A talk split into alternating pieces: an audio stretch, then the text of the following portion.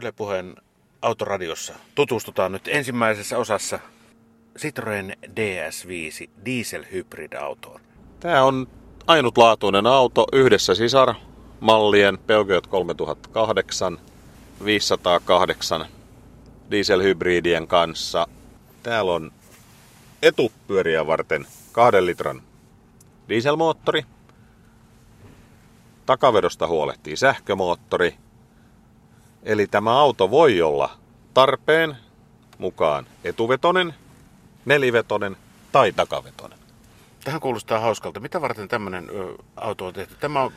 Mä voisin luokitella tämän ehkä vähän paremman luokan perheautoksi. Tämä on kuitenkin 5-paikkainen auto. Ehkä 4:lle kaikista parhaiten toi istumatila on suunniteltu. DS-mallisto Citroënin sisällä on nimenomaan premium-mallisto. Täydentää meidän normaalia C-mallistoa. Täällä on kiinnitetty erityistä huomiota muotoiluun. Annettu jopa aika paljon vapauksia muotoilijoille niin auton ulkoisessa muotoilussa kuin sisäratkaisuissa, paneeleissa, kytkimissä. Kuitenkin niin, että ergonomia on kiinnitetty huomiota. Tämän lähtökohtahan on siellä, että autovalmistajien velvollisuus on olla mukana ympäristötalkoissa ja pienentää CO-päästöjä, CO2-päästöjä. Niitä voidaan parhaiten pienentää, kun päästään siihen tilanteeseen, että niitä ei synny ollenkaan. Ja niitä ei synny ollenkaan silloin, kun ajetaan sähkömoottorilla. Tämän auton rakenne on tehty niin, että tämä kykenee pelkällä sähkömoottorilla menemään 4 kilometriä. Okei, 4 kilometriä tuntuu lyhyeltä. Se on kuitenkin mitta, jolla kaikkien Euroopan suurkaupunkien ydinkeskustan läpi voidaan ajaa päästöttä. Missä syntyy ne enimmät päästöt? No ne syntyy kaupunkien keskustoissa, jossa keskinopeus on alhainen. Yle Puhe. Ensimmäisenä autona on testattavana Citroën DS5 Hybrid Diesel vielä kaiken lisäksi. Siis dieselmoottori, 163 hevosvoimainen dieselmoottori, joka pyörittää etupyöriä ja myöskin generaattoria tai oikeastaan tuollaista 12 hevosvoiman laturia, joka sitten lataa samalla myöskin akustoa, joka on sitten taka-akselin edessä tuolla auton takana. Takarenkaalle on sähkömoottori, 37 hevosvoimainen sähkömoottori, joka puolestaan tarvittaessa on 4-vetosena. Ajoasento tässä premium-luokan D-segmentin autossa on erittäin hyvä. Penkki on hyvä, säätömahdollisuuksia on paljon, reisitukea, etureunan nostoa korkeussuunnassa. Kaikki toimii sähköllä ja myöskin ristiselän tuki säätyy sähköllä. Tässä penkissä on myöskin hieronta, joten sen suhteen ei jää kyllä mitään sanomisen varaa. Okei, auto on 53 000 euron hintainen. Kyllähän tässä luokassa pitää ja siihen hintaan pitää ollakin jo valtavasti varustusta. Tietysti hybriditekniikka syö aika paljon tuosta hinnasta. Perusmalli DS5 sitikalla lähtevät tuolta 30 ja tämä auto maksaa tällä varustuksella, tällä moottorivaihtoehdolla 53 000 euroa. Se on paljon tämän koko luokan autosta. Auton isot renkaat, leveät, 225 leveys ja 18 tuo vannekoko, niin aiheuttaa myöskin sen, että tämä nyt ei ole ihan mukavimmassa moodissa, vaikka Citroën on tunnetusti mukava auto. On tällä ihan kiva ajaa. Pieniä kitinöitä täältä talvisella säällä tulee. Yle.fi/puhe. Takana 400 kilometriä ajoa. Ja itse asiassa kauden pahimmissa lumikeleissä. Citroën DS5 on osoittanut ihan hyvän talviauton ominaisuudet. Auto lämpeää nopeasti ja tietysti tuo 4-veto. Se merkkaa aika paljon tämmöisellä pöperökelillä. Nimittäin 9 vuoteen ensimmäistä kertaa esimerkiksi meille kotiin ei päässyt roska-auto. Mutta 4-veto sitikalla päästiin mäki ylös ihan tosta vaan. Ei tarvittu pysähtyä eikä muutakaan. Kaikista hienointa tässä on on kuitenkin nimenomaan tuo sähköllä toimiminen. Nyt ollaan paikallaan ja auto lähtee liikkeelle nyt. Tää on hienoa. Tää on parasta tässä autossa. Yle Puhe. Autopanin viestintäpäällikkö Pekka Koski kertoi vielä lähtiessään, kun auton luovutti minulle, että muista Marko, muotoilun kustannuksella, tai muotoilu edellä oikeastaan hän muotoili omat lauseensa. Nyt laitetaan neliveto päälle, me tullaan taas vaikeaseen paikkaan. Tässä autossa sen huomaa, kuljettajan paikka on aivan loistava, ajoasento on hieno ja niin poispäin. Mutta kun ottaa huomioon sen, että takalasi, takaikkuna on varmasti on niin pieni, että siinä on varmasti markkinoiden pienin takalasin pyyhin. Pyyhin on pituudeltaan ehkä noin 12-13 senttimetriä. Jotenkin tuntuu ihan tarpeettomalta jopa tuollainen pieni pyyhin. Niin taustapeili on melkein samankokoinen kuin takalasi ja se peittää valtavasti näkyvyyttä. Jos on kerta noin pieni takalasi, niin minkä takia taustapeili ei voi olla pieni? Auton A-pilari on jaettu normaalisti kahteen tai uuden säännön mukaisesti muotoilu edellä kahteen siten, että ensimmäinen osa pilarista on siis tulee tuolta konepelliltä, siinä on sitten lasi välissä ja sitten toinen osa A-pilarista, itse asiassa hyvinkin A-muotoinen. Kuljettajan puolella se ei häiritse näkyvyyttä juuri lainkaan, mutta hantin puolelta, matkustajan puolelta se häiritsee.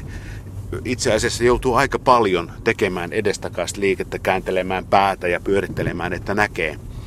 Auton äärimitat, ne löytyy hyvin helposti. Tässä on pyörät kulmissa ja se aiheuttaa, että auto on helppo parkkeerata, kääntyy helposti.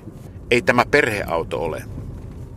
3 poikaa mahtuu sillä tavalla, että 2 istuu niin sanotussa vyöistuimessa tuolla takana, niin ihan hyvin, kohtuullisen hyvin. Mutta kyllä sinne joutuu pientä taistelua käymään. Keskimmäiselle paikalle ei mahdu korkeistuinta, joten keskimmäisellä paikalla joutuu istumaan ihan normaalisti. Katseita tämä auto on kerännyt valtavasti. Joka paikkaan minne menee, niin ihmiset ovat katsoneet, tuijottaneet. En tiedä kysyvästi vai mitä, koska muotoilu edellä, kuten on useamman kerran sanottu, niin muotoilu edellä tämä auto on suunniteltu. Tuosta muotoilusta vielä sen verran, että se on karsinut takatiloja.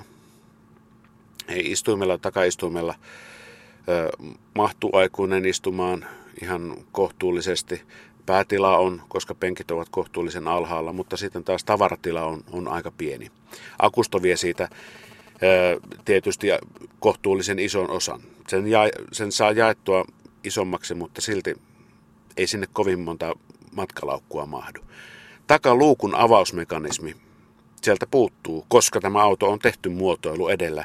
Puuttuu sellainen kahva, josta voisi ottaa kiinni. Tässä autossa, tämän hintaluokan autossa voisi toivoa, että takaluukku olisi oikeastaan sähköllä avautuva, jos sinne sitten ei ole kerta minkäänlaisia kahvoja tai muuta laitettu, että sen saisi helposti auki. Se on ehkä yksi suurimmista miinuksista tässä autossa. Hiukan näistä ajomoodeista. Siis tässähän on automaattiajomoodi, joka säätää sitten automaattisesti dieselmoottorin ja sähkömoottorin suhdetta ja varausta ja muuta vastaavaa, käyttää tarvittaessa avustavaa nelivetoa. Sitten on jatkuva neliveto, joka siis ei ole samanlainen neliveto kuin monessa muussa autossa, vaan tässä on nimenomaan järjestelmä on avustava neliveto, joka varmasti 95% autoilijoista riittäisi avustava neliveto. Ainakin itse olen nyt hyvinkin vaikeissa paikoissa ajanut tällä autolla, maavaraa huomioon ottaen ja kaikki muu, niin avustava neliveto riittää vallan mainiosti. Ei tällä tarkoitus olekaan metsään mennä, mutta se, että tällaisina huonoilla keleillä, jolloin tiet ovat auraamatta ja puuterilumi tukkii vähän joka paikkaa ja renkaat meinaa pyöriä, niin avustava neliveto riittää. Ja sitten on tietysti tuo sähköautomoodi, jossa ainoastaan takarenkaat vetävät ja se toimii sähkömoottorilla. Minkälaisia nämä on sitten ajaa, niin esimerkiksi, ja unohdin mainita sporttimoodin, joka on hiukan tehokkaampi moottorijarrutus ja vaihtaa hiukan eri tavalla. Näiden moodien ero on, esimerkiksi kun automoodilla ajaa, niin moottorin ja auton vastaaminen kaasupolkimen liikkeisiin tulee jotenkin viiveellä. Tavallaan niin kuin toivoisin, että ehkä enemmän ja nopeammin pitäisi saada se käsky välitettyä moottorille tai renkaille. Sporttimuodissa tämä tapahtuu juuri niin kuin pitääkin. Auto vastaa kaasuun hyvinkin täsmällisesti ja minkäänlaista viivettä ei ole. Toki tietysti sporttimuodissa, vaikka moottorijarrutus on voimakkaampi ja näin ollen latausteho on suurempi, niin silti sporttiasennossa auto ei käytä tuota sähkömoottoria yhtä hyvin kuin automoodissa. Mutta nämä on äärimmäisen helppoja asioita muokata. Esimerkiksi tällä hetkellä, kun ajan reilua 100 moottoritiellä, niin auto on automoodissa. Sitten kun tulee esimerkiksi moottorijarrutustilanne, niin pyöräytän vaan pientä nappulaa tuossa keskellä säätöpyörää ja vaihdan sporttimoodiin hetkeksi, niin saan sitten voimakkaamman moottorijarrutuksen ja paremman latauksen. Se on itse asiassa aika kätevää. Näitä moodien vaihtamista voi melkein niin kuin pitää hyvin helppona vaihteen vaihtamisena. Siitä tulee tapa sitä, kun pystyy muokkaamaan itselleen semmoisen sopivan ajotavan. Ihan kuin Mihail Suumaherta, Kimi Räikkönen säätää Formula 1-autoa aina koko kilpailukierroksen ajan jossain tietyissä paikoissa. Samalla tavalla tällä voi sitten säätää itselleen sopivan ja taloudellisemman ajotavan. Valitettavasti koeajoauton varustus, lähinnä renkaat, talvirenkaat ja renkaiden koko eivät olleet sitten sopivat näille keleille, millä autoa ajettiin, mutta onhan nuo 18-tuumaiset vanteet ja matalaprofiiliset 225/18 talvirenkaat hyvän näköiset, mutta herää kysymys, onko ne tänne Suomeen hyvät? Eli jos jossain vaiheessa tämmöistä autoa ostat, niin talveksi ehkä kannattaa erilaiset renkaat hommata. Maantiellä kuivalla asfaltilla nuo renkaat toimivat kuin unelma. Ne ovat hiljaiset, pito on hyvä, suuntavakaus on erinomainen ja kaikki tämmöinen, mutta talvikelille ne ovat vähän liian. Itse asiassa ne on väärät renkaat, sanotaan näin. Minun ja Citroënin taivan loppuu 5 minuutin kuluttua, joten loppuun voisi sanoa, että kyllähän tämä hieno auto on, mutta kuten eräs ystäväni sanoi jo parikymmentä vuotta sitten, että testasi sitten autoa kuin autoa, että onhan se makea, mutta onneksi saa ajaa sen jälkeen omalla autolla.